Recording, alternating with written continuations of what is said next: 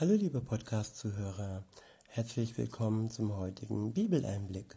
Schön, dass ihr wieder dabei seid, schön, dass du wieder dabei bist. Heute habe ich für euch ein Kapitel aus dem Buch Prediger und ich benutze wieder die Übersetzung Neues Leben. Der erste Abschnitt ist überschrieben mit Weisheit fürs Leben. Ab Vers 1 steht, ein guter Ruf ist mehr wert als ein gutes Parfüm. Ja, was man über jemand sagt, wie man jemand erlebt, wie jemand handelt und vor allem, wie jemand liebt. Das alles zusammen ist sein Ruf und der ist mehr wert als sein Geruch, als sein Parfüm, als etwas Äußerliches, als sein Aussehen, als seine Kleidung, als sein dickes Bankkonto. Ja, wichtig ist, wie unser Herz aussieht, wie unser Leben und unser Ruf ist. Weiter heißt es, und der Tag deines Todes ist besser als der Tag deiner Geburt. Ja, es gibt Menschen, die feiern ihren Geburtstag gar nicht mehr. Zum einen, weil sie denken, Gott möchte das nicht.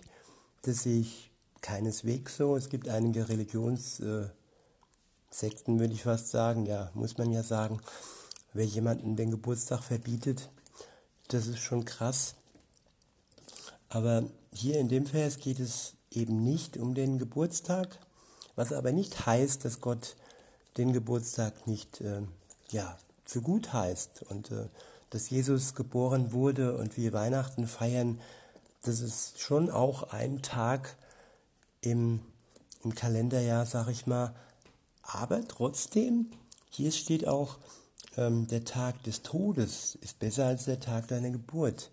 Wäre Jesus nur geboren worden und wäre sein Tod nicht so verlaufen, wie er verlaufen ist, nämlich, dass er für uns gestorben ist, wäre sein Tod ganz gewöhnlich gewesen und wäre er nicht auferstanden, dann hätten wir keinen Grund, an ihn zu glauben und dann hätten wir auch nicht die Möglichkeit, uns von ihm erlösen zu lassen und das ewige Leben durch ihn zu bekommen. Insofern ist dieser Vers schon bedeutend, wenn es zum einen um Jesus geht, aber es geht hier auch um uns, weil hier steht ja unser Tag, unser Geburtstag und unser Todestag.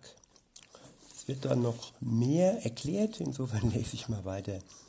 Ab Vers 2 heißt es, geh lieber in ein Haus, in dem getrauert wird, als in ein Haus, in dem ein fröhliches Fest gefeiert wird. Denn dort wird dir bewusst, dass jeder Mensch einmal sterben muss. Daran sollte sich jeder Mensch während seines Lebens erinnern. Ja, es gibt Grund zu feiern, dass wir leben. Insofern dürfen wir auch unseren Geburtstag feiern. Aber trotzdem sollten wir niemals aus dem Blick verlieren, dass das Leben für uns irgendwann einmal ein Ende hat. Und ja, in meinem Leben sind schon zwei bedeutende Menschen gestorben. Meine Eltern sind schon verstorben und je mehr Menschen um einen herum sterben, desto mehr könnte man drüber nachdenken. Ja? Wenn man noch jung ist und alles noch lebt und blüht und ich verstehe das schon, dass man dann gerne feiert und dieser Vers ist ja nicht gegen das Feiern, sondern man sollte alles und beides wirklich im Blick behalten. Zum einen das Leben feiern, dagegen spricht, wie gesagt, nichts, aber wir sollten auch das Sterben im Blick behalten, dass jeder Mensch einmal sterben muss. Und daran sollten wir während unseres Lebens, sollten wir uns daran erinnern. Weiter heißt es dann in Vers 3, Kummer ist besser als Lachen, denn Traurigkeit reinigt den Menschen. Ja, Tränen reinigen, Tränen, ja, das ist was Reinigendes und das ist ganz wichtig, dass ihr euch eure Tränen nicht schämt, dass ihr euch, liebe Zuhörerinnen und Zuhörer, eures Kummers nicht irgendwo darüber schämt. Es gehört zum Leben und hier der Prediger sagt sogar, dass Kummer besser sei als Lachen. Denn Traurigkeit, so heißt es, reinigt den Menschen. Wer immer nur lacht, der kennt nur eine Seite des Lebens und man könnte es direkt so sagen, ja, der wird auch nicht gereinigt. Lachen reinigt nicht. Lachen ist gut für die Seele. Da spricht nichts dagegen und ein humorvoller Mensch ist mir lieber wie einer, der nur traurig und deprimiert unterwegs ist. Aber auch hier, so wie im Vers zuvor, es ist wichtig, dass wir beide Seiten des Lebens nicht einseitig leben, nicht nur Party machen wollen, nicht nur Lachen machen wollen und über alles darüber hinweg lächeln.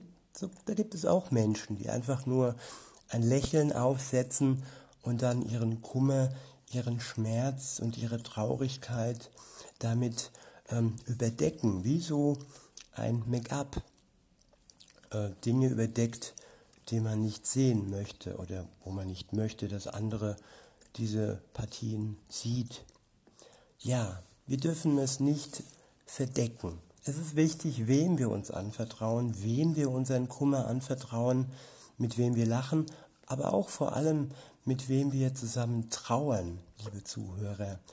Das heißt nicht, dass wir jedem auf der Straße unseren Kummer und unseren Trauer anvertrauen.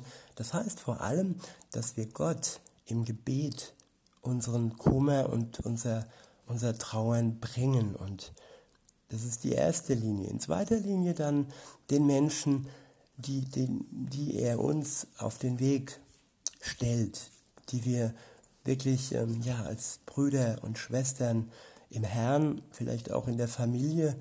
Manchmal soll das ja ganz gut laufen. Gut, bei mir auch manchmal. Aber wo es halt immer gut läuft, ist bei Gott. Und er ist 24 Stunden für euch, für mich da. Und darüber können wir uns wirklich gewiss sein. Weiter heißt es dann, der Weise ist mit seinen Gedanken und seinem Herzen bei denen, die trauern. Ein Dummkopf überlegt nur, wie er es sich gut gehen lassen kann. Ich wiederhole, der Weise ist mit seinen Gedanken und mit seinem Herzen bei denen, die trauern. Ein Dummkopf überlegt nur, wie er es sich gut gehen lassen kann. Ja, die Welt möchte es sich gut gehen lassen. Dagegen spricht, wie gesagt, nichts. Aber die Einseitigkeit, da rutscht man schnell irgendwo in eine Sucht. Und gerade in der Partyszene gibt es viele Suchtmittel, denn Party und Freude und Lachen alleine können das Leben nicht so erfüllen wie ein ganzheitliches Leben, wo eben auch das ehrliche Trauern und der Kummer mit einbezogen wird. Weiter heißt es dann ab Vers 5, es ist besser, sich von einem Weisen zurechtweisen zu lassen, als sich von den Lobliedern eines Dummkopfes beruhigen zu lassen. Kennt ihr das, wenn Menschen euch immer nur loben und immer nur Komplimente machen, sozusagen Honig um den Mund schmieren? Ja, das tut man ganz gut, aber es ist auch wieder nur einseitig und wir sind nicht perfekt und manchmal braucht jeder Mensch in seinem Leben, auch ich, vielleicht auch ihr, ich denke schon, wenn ihr ehrlich seid, wir brauchen dann eine Zurechtweisung von Menschen, die weise mit uns umgehen und auch von Gott, von seiner Wahrheit in seinem Wort, in der Bibel, da gibt es doch die eine oder andere Zurechtweisung auch für unser Leben. Und weiter heißt es dann in Vers 6, denn die Schmeicheleien eines Dummkopfs sind so kurz und unbeständig wie das Aufglühen von Dornen im Feuer. Auch das ist sinnlos. Ja, Schmeicheleien und Komplimente können zur Droge werden, ja? Aber wie die Droge auch, sind sie wirklich nur kurzlebig und unbeständig. Sie glühen kurz auf, so wie die Dornen im Feuer. Und alles zusammen ist dann einfach nur sinnlos. Ab Vers 7 heißt es, Gewinn, der ihm nicht zusteht, macht aus dem Weisen ein Dummkopf. Ich wiederhole, Gewinn, der ihm nicht zusteht, macht aus dem Weisen einen Dummkopf. Ja, manche bereichern sich an dem Gewinn anderer. Sie genießen ihr Leben, indem sie sich an dem Gewinn anderer ernähren lassen und bereichern. Und das macht aber die Menschen dumm und es bringt sie wirklich nicht weiter im Leben. Das kann zum Beispiel eine Einstellung sein, wo man sagt, okay, ich könnte zwar arbeiten, aber ich habe keinen Bock drauf. Der Gewinn, das ist dann das Hartz IV, dass andere, die arbeiten gehen, einzahlen und dann die nicht arbeiten gehen wollen. Und die Betonung liegt jetzt wirklich darauf, nicht wollen. Ich meine jetzt nicht die nicht können. Und da gibt es nicht wenige, die einfach nicht mehr oder nicht in der Lage sind, arbeiten zu gehen. Und ich finde, dafür ist dieses Sozialsystem, in dem wir leben, schon eine richtig gute Sache.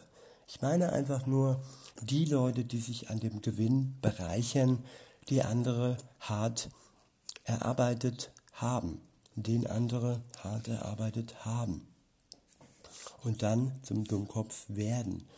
Ich denke da nur an die ein oder andere RTL 2-Serie, wo die Leute stolz drauf sind, nicht arbeiten zu gehen und insofern... Nun ja, das ist halt hier damit gemeint. Weiter heißt es dann, und Bestechungsgelder verderben das Herz. Ja, viele Politiker haben sich und lassen sich bestechen und haben dadurch dann ein verdorbenes Herz. Man nennt es auch Lobbyismus, heute ganz modern, dass man Dinge fördert, die eigentlich überhaupt nicht gut sind für die Bevölkerung, aber die Kasse klingeln lassen. Ab Vers 8 heißt es, das Ende einer Sache ist besser als ihr Anfang. Ja, es gibt den Spruch, alles hat das Ende, hat ein Ende, nur die Wurst hat zwei. Das kommt mir jetzt so, ja, weiß nicht warum. Aber auf jeden Fall, wir sollten immer auf das Ende bedacht sein, das Ende des Lebens, das Ende der Welt. Und wenn wir dann aber auch das ewige Leben im Blick haben, dann ist das Ende nicht schmerzhaft, dann ist das Ende eigentlich beglückend und freudig. Gerade wenn man älter wird und es da und hier und da zwickt und dann, wenn man dann weiß, ja, das hat ein Ende, diese Schmerzen, diese Arthritis, dieses Rheuma und diese Herzprobleme und dieser Bluthochdruck, ja, das hat alles ein Ende. Und insofern kann das Ende auch etwas Erfreuliches werden. Was nicht heißt, wie gesagt, dass wir unser Leben nicht genießen dürfen und uns vor allem mit der Liebe Gottes ausrüsten dürfen, damit wir auch anderen was Gutes tun können und sie ihr Leben durch uns genießen können. Weiter heißt es ab Vers 9, seid nicht aufbrausend, beziehungsweise hier ist noch 8b, das steht, Geduld ist besser als Selbstherrlichkeit. Geduld ist besser als Selbstherrlichkeit. Sei nicht aufbrausend in deinem Zorn, denn der Ärger ist ein Freund der Dummköpfe. Sei nicht aufbrausend in deinem Zorn, denn der Ärger ist ein Freund der Dummköpfe. Frag nicht, warum früher alles besser war, denn damit verrätst du nur, dass du keine Weisheit besitzt. Ich wiederhole nochmal. Frag nicht, warum früher alles besser war, denn damit verrätst du nur, dass du keine Weisheit besitzt. Weisheit zu besitzen ist genauso wertvoll wie ein großes Vermögen. Einsicht ist ein Vorteil für die, die im Sonnenlicht leben. Ja, zur Einsicht kommen, wenn in unserem Kopf oftmals Chaos herrscht und auch in unserem Herz Chaos herrscht, dann kann uns Gott durch seinen Geist Einsicht schenken. Das ist manchmal ein langer Prozess, aber wenn wir sie dann erlangen, wenn wir sie dann erhalten haben, dann können wir uns im Sonnenlicht wirklich glücklich schätzen. Und das macht Gott in uns und durch seinen Geist. Ab Vers 12 heißt es, denn Weisheit kann dich genauso schützen wie Reichtum. Ich wiederhole, denn Weisheit kann dich genauso schützen wie Reichtum.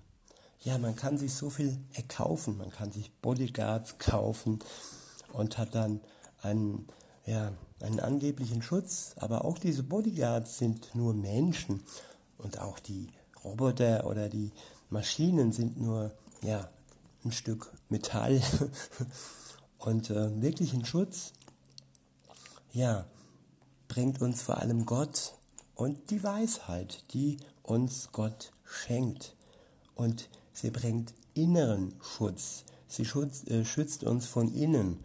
Man ist dann innerlich ruhig und innerlich friedlich, und nämlich wenn wir nur äußeren Reichtum haben, dann sind wir noch lange nicht im Inneren, wie gesagt, ruhig und friedlich und fühlen uns geschützt.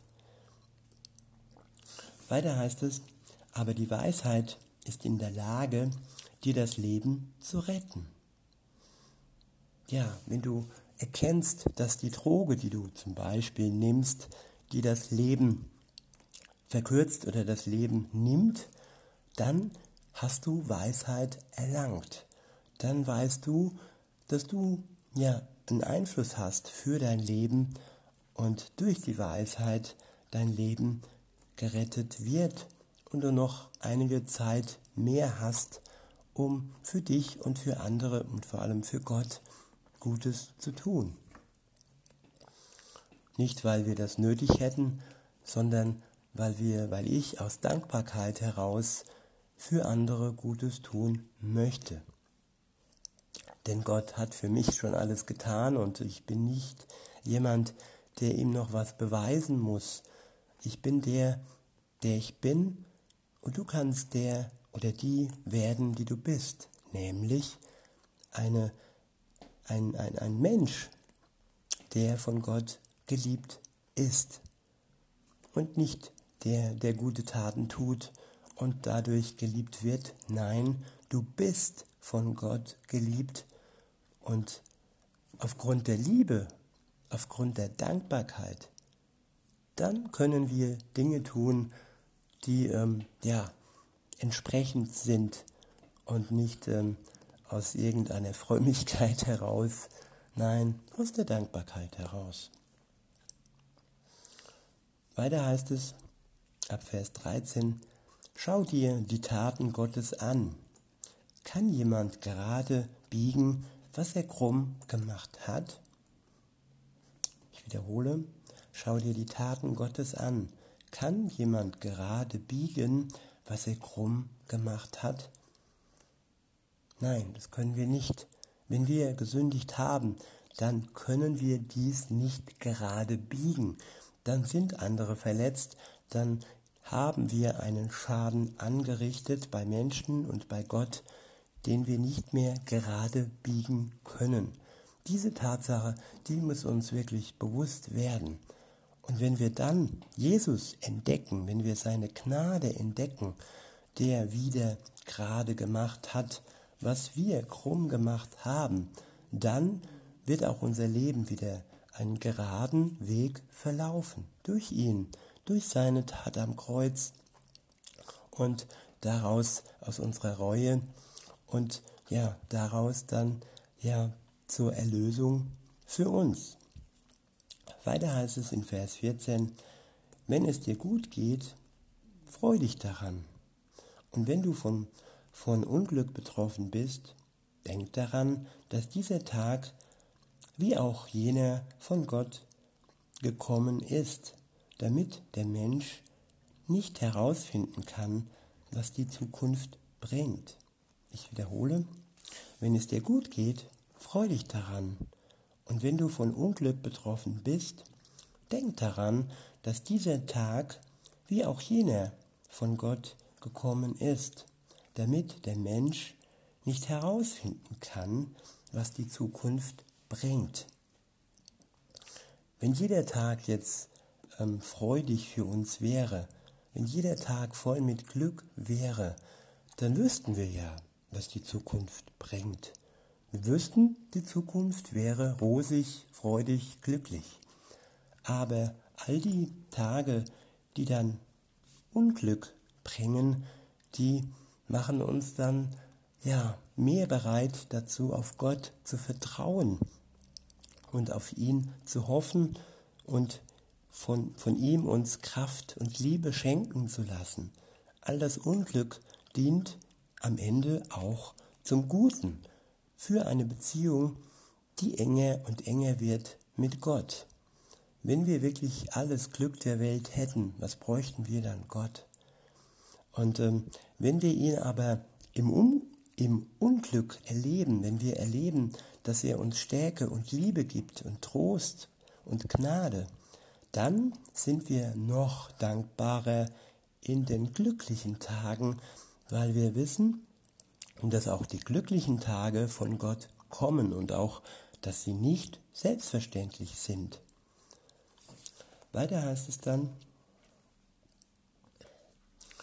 beziehungsweise der nächste Abschnitt ist überschrieben mit die Grenzen menschlicher Weisheit. Ab Vers 15 steht, in meinem kurzen, unbedeutenden Leben habe ich beides gesehen.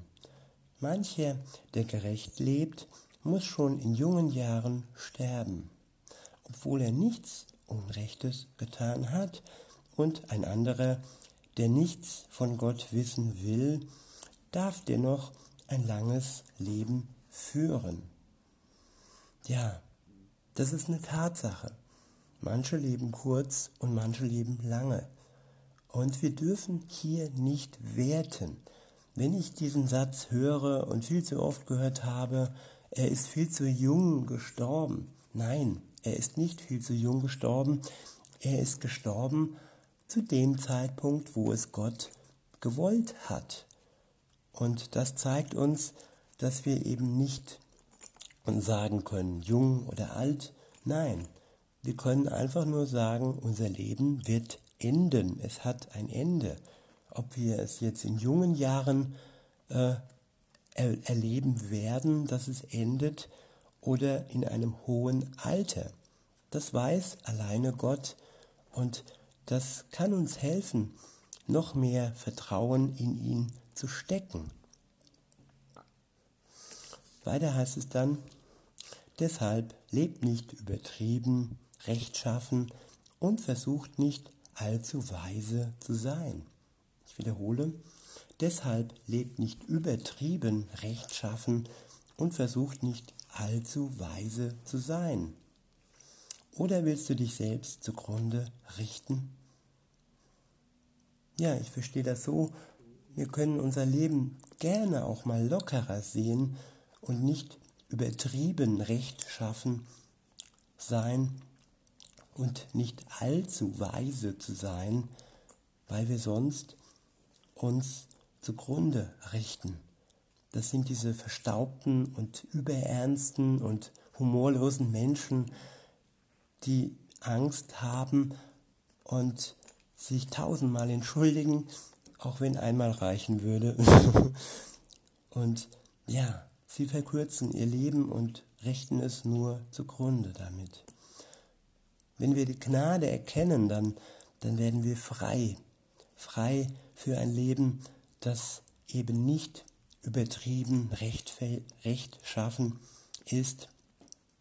Und dann bekommen wir Weisheit von Gott und versuchen nicht Weisheit von 1000 Lehrquellen aufzunehmen. Ich denke, darum geht es hier hauptsächlich, dass wir überstudiert und übergebildet und überintellektuell uns durchs Leben ziehen und viel Weisheit zusammenscheffeln. Aber die Weisheit von Gott, die genügt uns. Und wir brauchen nicht 100 Sprachen zu können. Ja, es mag nicht schaden, aber wir müssten oder sollten schon prüfen, wo es dann eben reicht und wo wir einfach die Gemeinschaft mit den anderen noch etwas mehr genießen könnten. Weiter heißt es, aber sei auch nicht zu schlecht und unvernünftig. Und das heißt, immer ein Mittelmaß zu haben, nicht übertrieben Weisheit scheffeln, aber auch nicht übertrieben unvernünftig zu sein. Die goldene Mitte sozusagen und nicht das Extrem, das in die eine Seite oder in die andere Seite überschwappt, und beides ist nicht gut. Auch die Unvernünftigkeit ist eben nicht gut, denn auch die gebiert das Sterben. Weiter heißt es nämlich, oder willst du sterben, bevor deine Zeit gekommen ist? Bevor deine Zeit gekommen ist, liebe Zuhörer, Gott hat eine Zeit für uns bestimmt, aber wir können durch unser Leben, durch die Drogen zum Beispiel, die wir uns zuführen, ja, unser Leben zerstören, sodass wir sterben, bevor unsere Zeit gekommen ist. Und das ist dann Selbstmord auf Raten. Ja, wir richten uns zugrunde mit unserem Leben, nicht nur dann, wenn wir jetzt mit dem Messer oder mit Tabletten sofort einen Schlussstrich machen, sondern wir können es auch ganz langsam und vernebelt zugrunde richten, ja, durch Nikotin, durch Alkohol, die sogenannten legalen Drogen, auch diese können unser Leben verkürzen, bevor es dann von Gott ein Ende angedacht hätte. Bevor unsere Zeit gekommen ist. Ab Vers 18 heißt es, es ist am besten, wenn du das eine nicht loslässt und dennoch das andere behältst. Denn derjenige, der Gott ernst nimmt, findet den richtigen Mittelweg. Ja, wir brauchen das Glas Wein nicht loszulassen, aber wir müssen den Mittelweg sehen und nicht die Exzesse behalten. Die Exzesse sollten wir loslassen. Und wenn wir aufgrund unserer Sucht eben das Glas Wein nicht genießen können, dann sollten wir auch das Glas Wein loslassen und andere Dinge genießen, die uns die Natur bietet und die uns eben nicht in den Exzess treiben. Ab Vers 19 heißt es, die Weisheit hilft einem Weisen mehr, als es die 10 einflussreichsten Einwohner einer Stadt könnten. Ich wiederhole, die Weisheit hilft einem Weisen mehr, als es die 10 einflussreichsten Einwohner einer Stadt könnten. Ja, Einfluss. Ich kenne den und jenen, der hat Einfluss, der hat Macht. Und nun ja, aber nicht immer ist dies hilfreich. Weisheit könnte unter Umständen noch viel hilfreicher sein, wenn sie von Gott kommt. Weiter heißt es, denn es gibt keinen Menschen auf der Welt, der sich in allen Lebenslagen richtig verhält und niemals irgendwas Schlechtes tut. Ich wiederhole, denn es gibt keinen Menschen auf der Welt, der sich in allen Lebenslagen richtig verhält und sich niemals irgendetwas Schlechtes tut. Und weil dies so ist, weil es keinen einzigen Menschen gibt auf der Welt, der niemals davon gefeit ist, etwas Schlechtes zu tun und der sich nie immer richtig verhalten kann, weil jeder Mensch der Sünde angehaftet ist. Aus diesem Grund kam Jesus in die Welt und hat unserer Schuld wirklich ein Ende bereitet. Er hat uns einen Weg gebahnt, dass wir die Schuld nicht zu Ende bringen, das war jetzt falsch ausgedrückt, dass unsere Schuld uns nicht mehr von Gott trennt. Diese Trennung von Gott, die die Schuld und die Sünde anrichtet, die ist durch Jesus, da ist diese Lösung für euch, für mich. Wenn er uns vergibt, dann stehen wir frei vor Gott, dem Vater, und können Abba, Vater, zu ihm sagen. Die Schuld ist dann weggenommen. Sie ist ans Kreuz genagelt sozusagen und wir sind durch Jesus wieder neu geboren, weil auch er auferstanden ist. Weiter heißt es ab Vers 21, kümmere dich nicht um die Gerüchte, die hinter deinem Rücken erzählt werden, sonst musst du vielleicht irgendwann mit anhören, wie dein eigener Diener Schlechtes über dich redet. Denn du weißt genau, dass du selbst oft genug Schlechtes über andere verbreitet hast. Ja, wir sollen uns nicht um das Schlechte kümmern, das andere tun oder über uns reden, weil wir selbst auch schlecht sind und weil wir selbst auch schlecht über andere reden. Wir sollen uns lieber darum kümmern, dass das Gute in die Welt kommt, dass die Liebe Gottes durch seinen Geist durch uns in die Welt kommt und dass alle Menschen wirklich seine Erlösung erfahren können. Darum sollten wir uns kümmern. Weiter heißt es, dies alles habe ich selbst ausprobiert, als ich mich um Weisheit bemüht habe. Ich sagte mir, ich will immer weiser werden, doch es gelang mir nicht. Der Sinn aller Dinge ist so fern und in unergründlicher Tiefe verborgen. Niemand kann ihn ergründen. Ja, es geht hier um die Weisheit Gottes.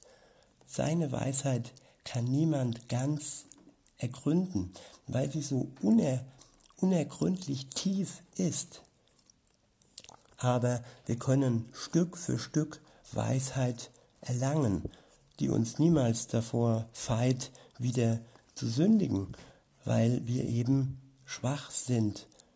Aber Gott ist gnädig, Gott ist größer als unsere Schwachheit und er vergibt uns gerne, wenn wir ein reuiges Herz haben. Das brauchen wir, das dürfen wir nicht verlieren. Es muss uns immer leid tun, wenn wir etwas versaut haben, sage ich mal ganz krass. Ja, weil ohne Reue sind wir geblendet und ohne Reue können wir all das Miese in unserem Leben bei Gott nicht loswerden.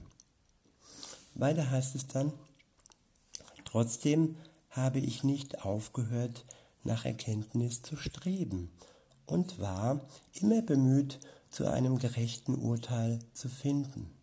Ich hoffe, bei meiner Suche zu dem Schluss zu kommen, dass es unvernünftig ist, ohne Gott zu leben und dass Unvernunft dumm ist.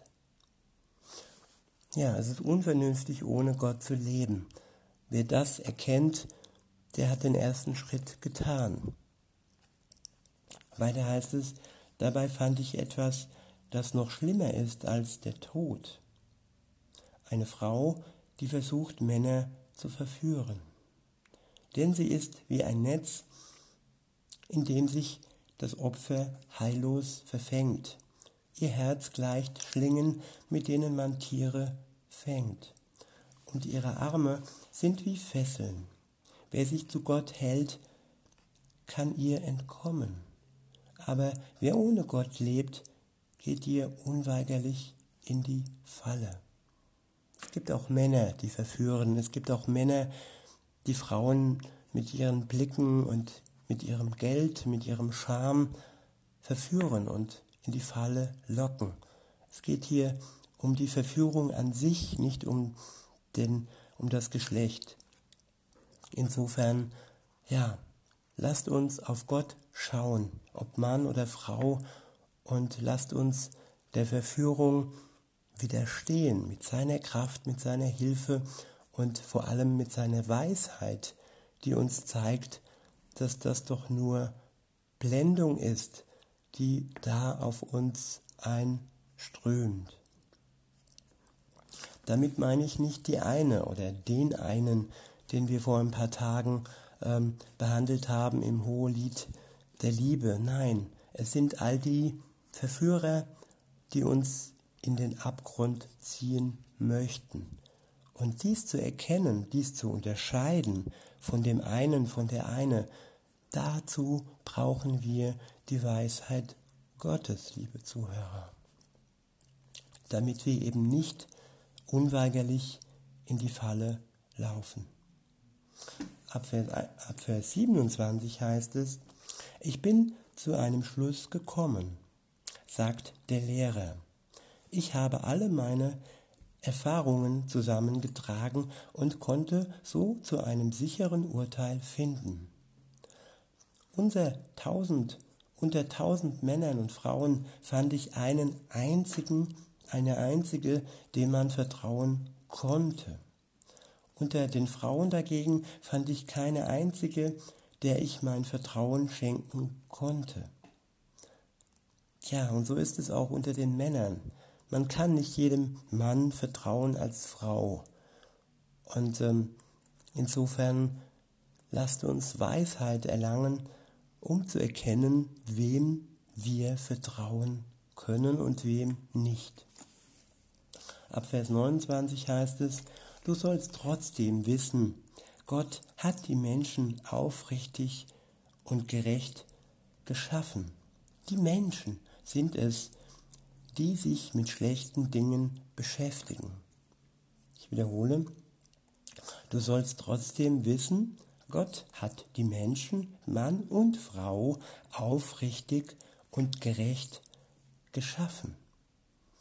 Wir sind vom Grunde her aufrichtig und gerecht, was uns dann so dem Bösen verfallen lässt, ist, dass wir uns mit schlechten Dingen beschäftigen. Und zu erkennen, was schlecht für uns ist, liebe Zuhörer, dazu bedarf es Weisheit, das Schlechte in unserem Leben zu erkennen und es zu lassen, mit der Hilfe Gottes. In diesem Sinne wünsche ich euch viel Weisheit und auch mir und wünsche euch noch einen schönen Tag und sage bis denne.